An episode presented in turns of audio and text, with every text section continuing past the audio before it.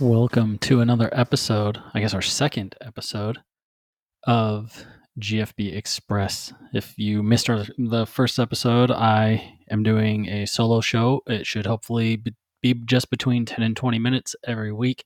Just a quick hitter of a news you may have missed around the college football world, and we will go everything from P5 and the SEC and the Big 12, all the way down to some random NAIA news that I saw that I thought was interesting that you may want to know. And if this is not your cup of tea, feel free to skip these episodes in your newsfeed. But for the foreseeable future, this is going to continue to be part of GEHB and will show up in your podcast feed alongside our regular episodes, our post game show recaps, and any other bonus episodes that we have. Uh, the big news or lack of news this week that's probably on your mind, and we'll talk about more in our regular episode, is that there's no news for the Pac 12. There has not been anything good. There has not been any notion of a deal being on the table since we talked last week of Ion New or Ion, whatever that network is, being potentially involved.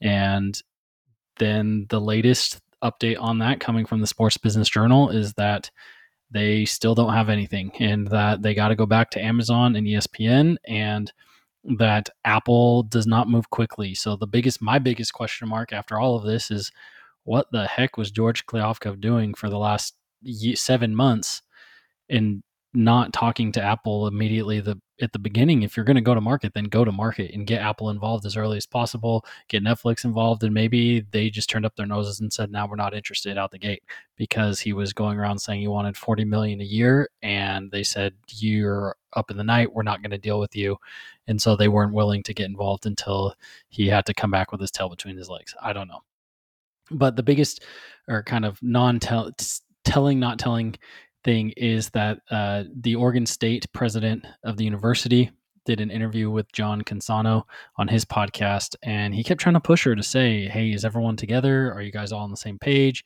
And she said, I think everyone wants to get a deal done, which is code for everyone is trying to make sure they can figure out where they're going to be and they don't care whether it's here or not. They just want to be somewhere safe.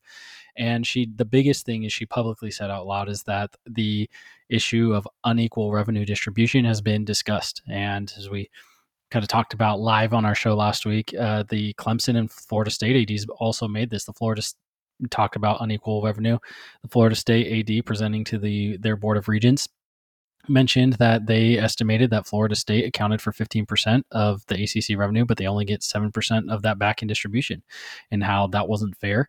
And they didn't need that. Now there is an issue of, you know, their grant of rights, and buying that out is $120 million, which they can, Florida State can scrounge that up from a few key boosters, and, you know, they have enough fans involved who want to be there.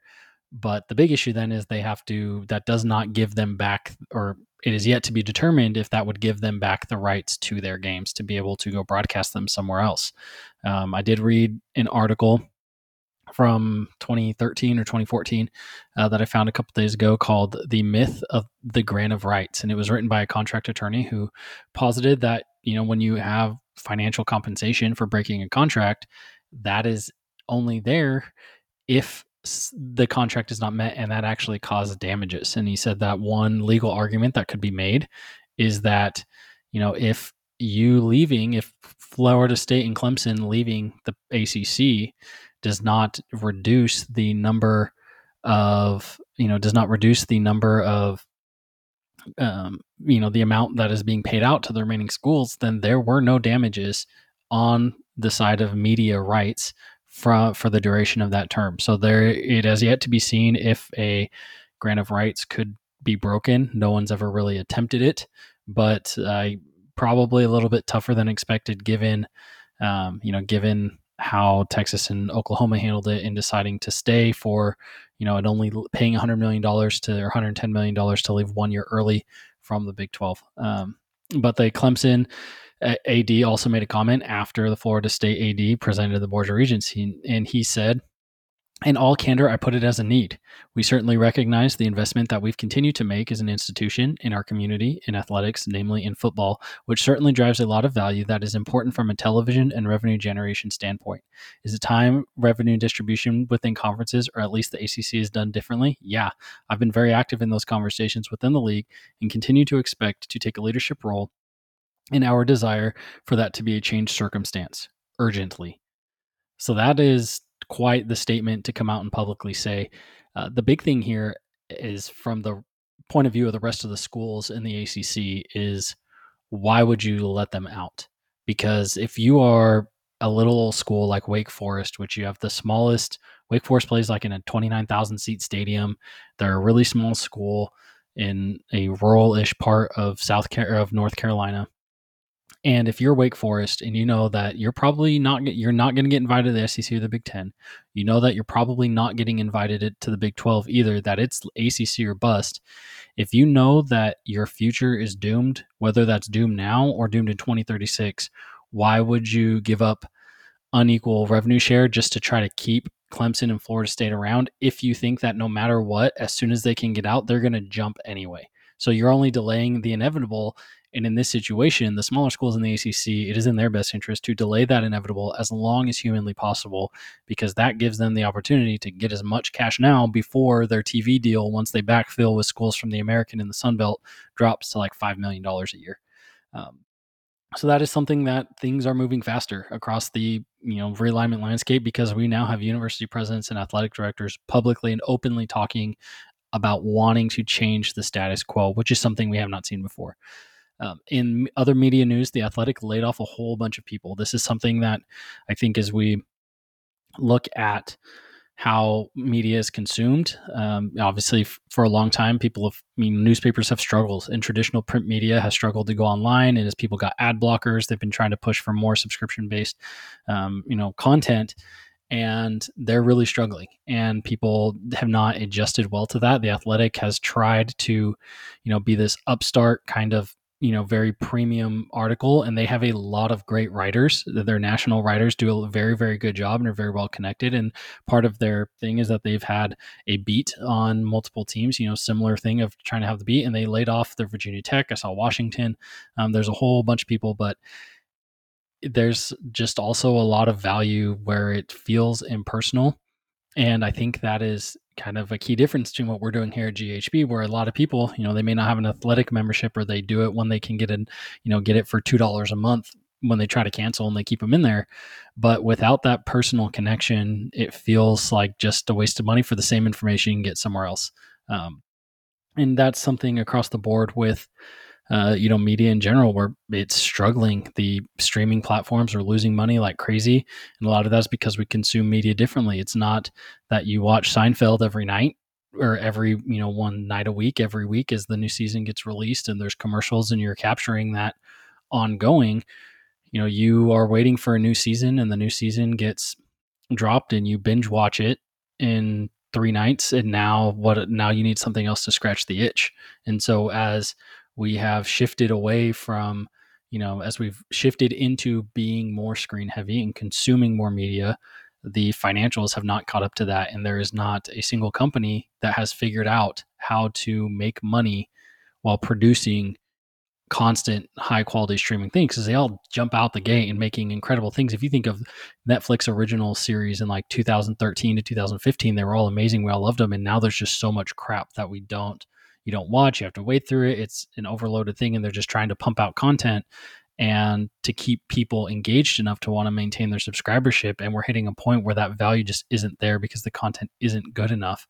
But if you are dropping content you know where you're dropping a whole season at one time and there's 10 episodes you can burn through 10 episodes in three nights. Like my wife and i we watched all of the new season of outer banks in a day and a half this last weekend and you know that doesn't do much for your netflix subscription when you get that in two days and now you say okay well next time there's another show that people care about i'll sign up for a month and i can get through everything that i need it just the financials just do not scale with our current consumption patterns and so that is something that print media has to figure out that's something that streaming media has to figure out and i don't know what that answer is hawaii football the our old arch nemesis of the WAC. BYU always wanted to go. It seemed like we played in Hawaii two or three times for every game time we played them in Provo, just because it was good for recruiting to give us a presence out there. Obviously, the the Polynesian population, a lot of members out there of the, of the church out there, and getting away from Provo in November is always a nice thing.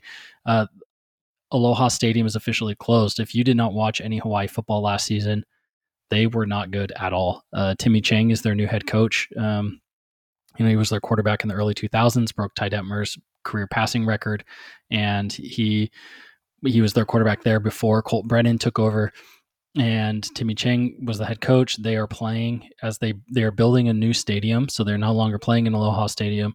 They are building a new on-campus stadium or near-campus stadium, and currently they are playing on a practice facility that is an on-campus thing. I think seats maybe 4,500, 5,000 people. It's bad on TV. It's I don't know what the future of Hawaii football is, but they should really consider getting out of the Mountain West. And I think they already have their own TV deal all their uh, that's only broadcast in Hawaii. They're not really broadcast on the mainland unless they're playing another Mountain West school, and they have all their other sports in the Big West. So they are a Mountain West team for football only, and I think they should go independent. And I think they could lure a couple P5 teams out there a year who want to give their fans a trip, and they could be more than they currently are and go get a bigger, you know, take small money. The Mountain West TV deal is not that big. I think it pays three or four million dollars a year. They could easily get that on their own. They're not included in that TV deal currently. So they could probably go out and instead of doing their pay-per-view thing on, on the islands, they could, you know, go to CBS Sports and get broadcast there. I don't know, but I feel like Hawaii football, they got to change something up. Um, UCF is and we'll talk about other facilities in our main show, but UCF is approaching a sellout. They are currently expanding their stadium, building some luxury seating, I think, in one of the end zones to push it up from about 4,000 to about, or 40,000 to about 46,000 seats. Um, but they posted this week that they have just about sold out their entire stadium with season tickets, you know, leading into their first Big 12 season. They're at 97% sold out and they are likely to not have any single game tickets available, which is great for the Knights. And they do have in their stadium design that they can add an upper deck on one side and expand the total stadium to 60,000. So we'll see what happens in the future as their alumni base continues to grow and they get into the Big 12. If they can keep keep going with some success, then UCF you know, could potentially we see some facility upgrades there. Um, but it, it's good to see that the other Big 12 schools putting money into their facilities and really getting and seeing support across the board from a lot of the new schools. Uh, in coaching hires, there were um, Michigan decided to retain Jim Minter as their defensive coordinator. Uh, Georgia's co-defensive coordinator interviewed with a couple NFL teams. He's staying there, and UCLA. Uh, Chip Kelly's kind of been on the hot seat the last couple years because he has not been nearly as good at UCLA as he was at Oregon. Um, as the game kind of evolved past him, and everybody started doing what he was doing at Oregon offensively, which led all the defensive coordinators to figure out what he was doing. Um, he their new defensive coordinators, D'Anton Lynn, he played at Penn State, was a three-time All Big Ten player, defensive back. He was most recently he was this past season spent as the safeties coach for the Ravens. Uh, the interesting thing here is he's going to be a college DC, but he has never called plays before. He's only been a position coach and he's never coached in college before. His immediately after his career was finished playing in the CFL, he got hired by the Jets as a seasonal intern and then moved that in and spent some time with the Texans and then most re- recently the Ravens. But his entire coaching career has been at the NFL level. So how he adjusts to the recruiting and dealing with boosters and all the things that come with being a collegiate coach to be seen. Um, but it is a he's a young hire. He's well respected. Um, but that is the only big coaching news in that regard is that Chip Kelly's hanging his hat and hoping for the best from from a first time play caller who's never coached in college before, which is an interesting approach. Um, and then in other bigger NCAA news, Mark Emmert, who you probably may not have ever heard of because he did literally nothing his entire career that was productive, was is no longer the NCAA president. So Charlie Baker is the new NCAA president, and he today or one of the first things he said while he was on the job was that nobody knows what true market is, and they need to figure out something to bring transparency to NIL deals.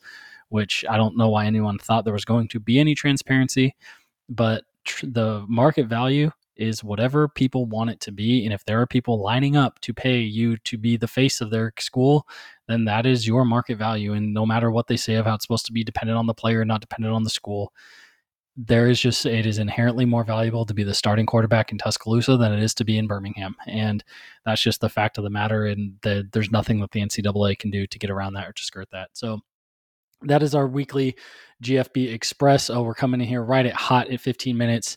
And if you are listening to us for the first time or you haven't joined us, go to g giveemhellbrigham.com, join us, and you know subscribe, support the show, share the show, like and subscribe, all that good stuff. Leave us a review if you'd like to.